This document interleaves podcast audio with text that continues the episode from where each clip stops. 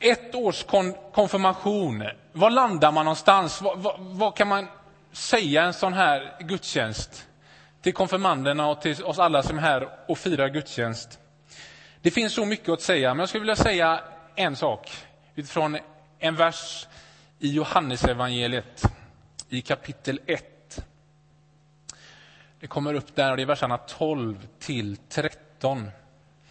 Och Johannesevangeliet är en av de berättelser som finns i Bibeln som återberättar Jesu liv.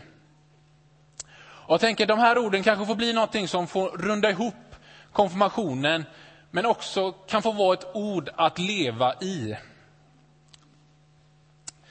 För er som har den här röda biblarna så är det på sidan 753, Johannes evangeliet kapitel 1 och vers 12 till 13.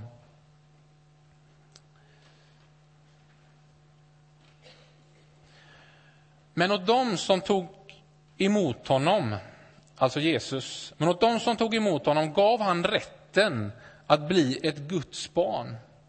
Åt alla som tror på hans namn, som blivit födda inte av blod, inte av kroppens vilja, inte, någon, inte av någons mans vilja, utan av Gud. Men åt dem som tog emot honom gav han rätten att bli ett Guds barn, åt alla som tror på hans namn. En av många starka minnen från Ukraina, det är deras vägar. Och det var inte för att de var så exemplariska och, och släta, utan mer tvärtom. Det var mycket gropar och sådär, va? det var en upplevelse i sig. Lite berg och dalbanekänsla i de här bussarna när vi åkte där. Det var ingen jämn yta, utan tvärtom.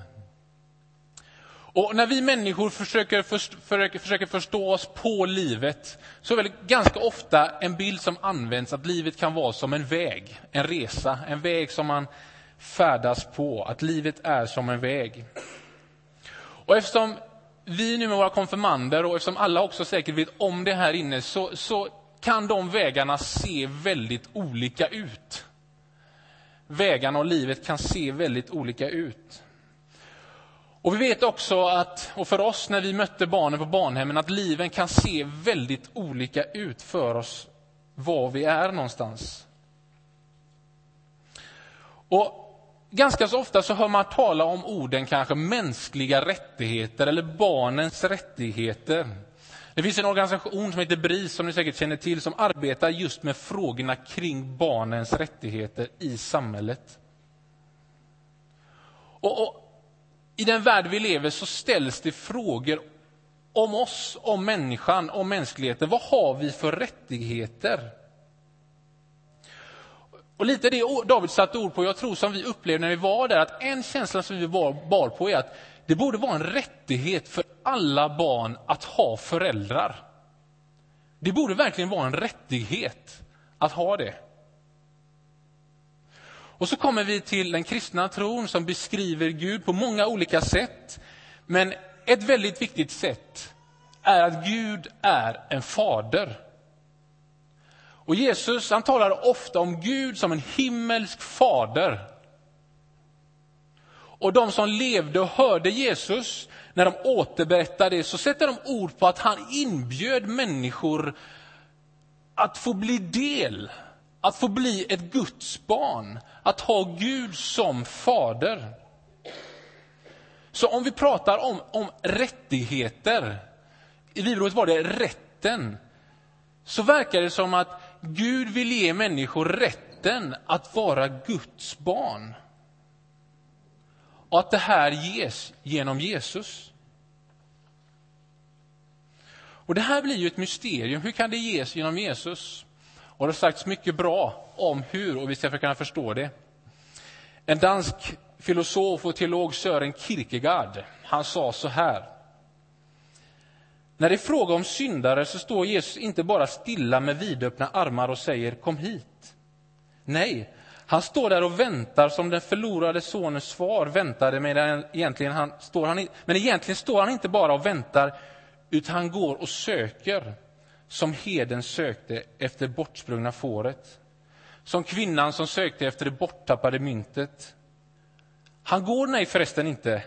Han har gått mycket längre än någon herde eller kvinna. Han gick faktiskt den oändligt långa vägen från att varit Gud till att bli människa. Och det har han gjort för att söka efter syndare. Sören anknyter till ett gäng liknelser som finns i Bibeln där Jesus menar på att Gud är en Gud som söker efter det borttappade och gläds när det är funnit. Att Gud är som en pappa som tar emot en son som har lämnat och som nu vill komma tillbaka. Men så tänker kristen tro att de här liknelserna också beskriver en verklighet. En verklighet som Jesus levde och visade. Han talar liknelser, men han visar dem också i sitt liv. Han inbjöd människor som du och jag, bortsprungna om man kände sig det eller inte, att bli ett Guds barn, att få Gud som en fader, att få rätten. Och Gud blev alltså människa och bjuder in människan att få vara rätten att vara Guds barn. Gud tar initiativet. Han vill bjuda in till att bli ett Guds barn. Någon kanske reagerade på ordet syndare eller synd när jag läste detta. Och det är ofta ett väldigt laddat begrepp det här. Men jag menar att det framför allt inte handlar om rätt och fel. Utan jag menar att synd är ett begrepp som enligt kristen tro beskriver en verklighet där synd står för allt det som förstör Guds tanke med den här världen. Tillbaka till Ukraina. Massor med barn lever i barnhem. Och vi frågar, vad är, vad är anledningen till detta? Då svarar han att den största orsaken till att så många barn lever i barnhem det är att föräldrarna inte kan ta hand om dem på grund av alkohol och droger. Alltså krafter som har förstört först och främst för föräldrarna och sen förstör för barnen så de får inte rätten att ha en förälder. Och det är här vi hittar synden. Det är det här jag kan tänka mig att det handlar om, att det förstör Guds tanke med den här världen. Att barn ska få ha rätten att ha föräldrar.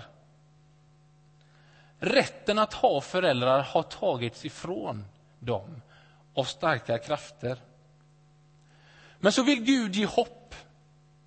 Han vill ge av sig själv, som är en fader. Att de som tar emot Jesus, som tror på hans namn, de får rätten att vara ett Guds barn. Och Gud får vara vår fader. Gud gör och ger möjligheten genom Jesus att de som tar emot honom får bli ett Guds barn. Han gick den oändligt långa vägen från att vara ett Gud till att bli människa och det gjorde han för att söka efter sådana som oss. En av många fördelar med Saron är att när man kliver in i gången så kommer man ganska snabbt till ett parti av speglar. Det är en fördel. Och den här fördelen har ganska många av våra konfirmander utnyttjat under årets gång. Man kommer in, det har blåst ute, man vill fixa ordning sig, man har speglarna. De står där, man fixar ordning sig innan det är dags att möta resten av gänget. Speglar sig lite granna. Och en av många vanor som jag har fått med av min pappa, jag har inte gjort det här framme än, men det är att jag brukar fixa till håret så här.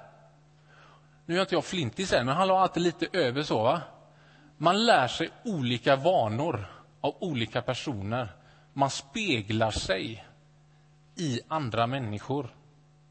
Jag tänker att vi är individer som hela tiden speglar oss i varandra. Vi liksom lär oss av varandra, vi påverkas av varandra. På många sätt så formas vi av dem vi speglar oss i. Se på alla trender som kan slå genom ett samhälle, och i Sverige slår det ganska ofta fort. Vi speglar oss i varandra för att försöka liksom hitta oss själva, bli någon, bli en, få en identitet. Och Det finns många röster som vill säga vilka vi ska vara vilka vi är. Och Det finns många bilder som vill att vi ska spegla sig i de bilderna för att bli någon. Och De här rösterna, de här bilderna, de vill påverka våra liv, våran väg att gå. Och så kommer den kristna tron och så menar vi att Gud har höjt sin röst på ett sätt som fascinerar. Sättet är att Gud har gett en bild. Han har visat sig i Jesus. Och det som hörde och såg detta, de menar att om man tror på Jesus så ges rätten att vara ett Guds barn. Och det skulle jag vilja säga till oss alla. Jag tror att det är en mycket bra röst att lyssna till. Det är en bra bild att spegla sig i. En bra röst och en bra bild för grunden för sitt liv. Att få vara ett Guds barn. Det kan få vara en bild hur man ser på sig själv. Ja, men jag är ett Guds barn. Det kan få en röst som talar om vem du är. Jag är ett Guds barn. Och när vi kom till Ukraina så var vi där och samarbetade med lokala församlingar i en stad som heter Rivne. Och en av de här sakerna om att vara ett Guds barn, det var ett kärnämne i deras budskap när de besökte barnhemmen. De talade om det, de försökte visa det, gestalta det med dem hur de bemötte och vad de sa och levde. De ville berätta och visa för barnen att de kan få vara Guds barn. Många rättigheter har förstörts, men Jesus bjuder in dem till att bli ett Guds barn. Och jag minns speciellt en liten pojke på första barnhemmet vi var, det har jag berättat för våra konfirmander innan. En riktigt skön liten lirare. Det var ganska varmt, men han hade tagit på sig täckjackan. Den var blåröd. Han hade en mössa som var lite för stor. Och så hade han någon slags lugn och skön atmosfär kring sig, så han gled runt där lite grann. Han lekte och han busade och han var. Och så märkte jag ganska snabbt att han hade någonting i fickan. För titt som tätt tog han upp något och så knaprade han på någonting. Och så märkte jag att det till slut var ett kex som han hade. Han åt sina små kex. Och det här blev på något sätt bilden, den här lilla killen, den här individen blev på något sätt vad jag tänker att så ser en typisk ukrainsk pojke ut. Vem vet det? Och, och, vi var där och det tog inte lång tid för den här killen ville börja leka och vi spelade boll och han till slut ville sitta på mina axlar. Och när vi var där på det här barnet så var det på påsken. Det var betydligt färre på barnet än vad det brukar vara på grund av att barnen hade fått komma hem Antingen om det fanns någon förälder som lyckades ta hand om dem över helgen, eller de hade någon släkting, eller om det bara var någon snäll person som bjöd hem dem över påsken. Men så kommer vi till ett barnhem och då är det de barnen som är kvar som inte har fått någon inbjudan från någon. De finns där. Och Det här mötet tog tag i mig på ett väldigt tydligt sätt. Och, och jag började reflektera kring det här och jag har frågat mig själv är jag så annorlunda i jämförelse med dessa barn? Och mitt analys, eller min analys och mitt svar är nej. Alltså, jag längtar efter att bli sedd. Jag längtar efter att bli bekräftad, att känna tillhörighet, att uppleva mig viktig, att vara efterfrågad, att vara älskad. Är jag så annorlunda? Nej. Jag är glad att jag fått det genom mina föräldrar, genom vännan, vänner, genom kyrkan, genom Gud, tror jag. Men min djupaste längtan är fortfarande samma som den här lilla ukrainske pojken. Tillhörighet. Viktig, efterfrågad och vara älskad. Och kanske kan man säga att Jesus bjuder in till någon slags mänsklighet, rättighetsrörelse om att få vara ett Guds barn. En rätt som ges till oss alla. Att få tillhöra Gud och Guds familj, att bli sedd, bekräftad, känna tillhörighet, uppleva sig viktig, vara efterfrågad och vara älskad.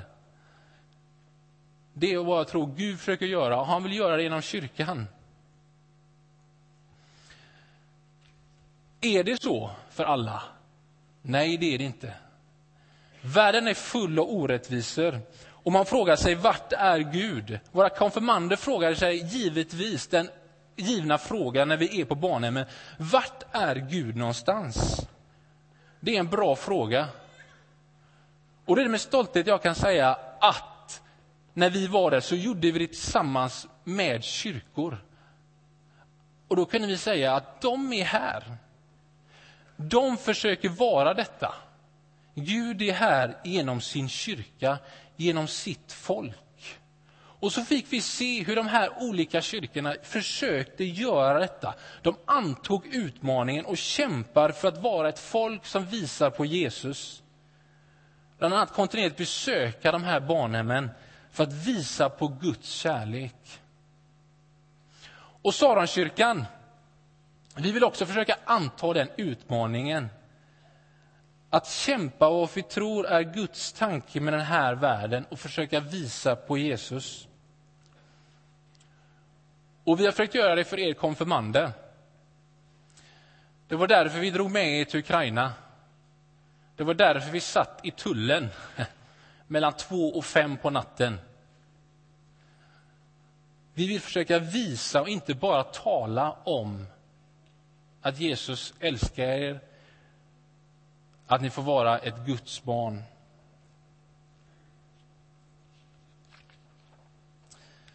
Jag är alldeles strax färdig här med min predikan. Som sagt, jag och David, vi har ju spelat pingis ihop den här veckan. Han har praoat hos mig. Och så frågade jag, vad, vad, vad tror du var kärnan med det vi har försökt säga till er under årets konfirmation? Alltså, vi har sagt så mycket saker. Men vad tror du är kärnan? Och David svarar ungefär så här. Att Gud älskar oss. Och att vi ska ta med oss det in i vardagen. Och nu citerar jag. Kristen tro är en livsstil och inte en aktivitet. Det är bra. Men åt de som tog emot honom gav han rätten att bli ett Guds barn. Åt alla dem som tror på hans namn, som har blivit födda, inte av blod, inte av kroppens vilja, inte av någons man vilja, utan av Gud. Kära konfirmander, det tror jag är bra ord att leva i. Och resten av gänget, bra ord för oss med. Att få vara ett Guds barn. Jag ber en bön. Tack Gud för denna dag. Tack att vi får fira gudstjänst tillsammans. Eh, och vi, vi, jag är väldigt tacksam för gänget konfirmander. Och vi är tacksamma till dig, Herre, om, om att din tanke är att vi får vara dina barn, att du vill ge oss den rätten.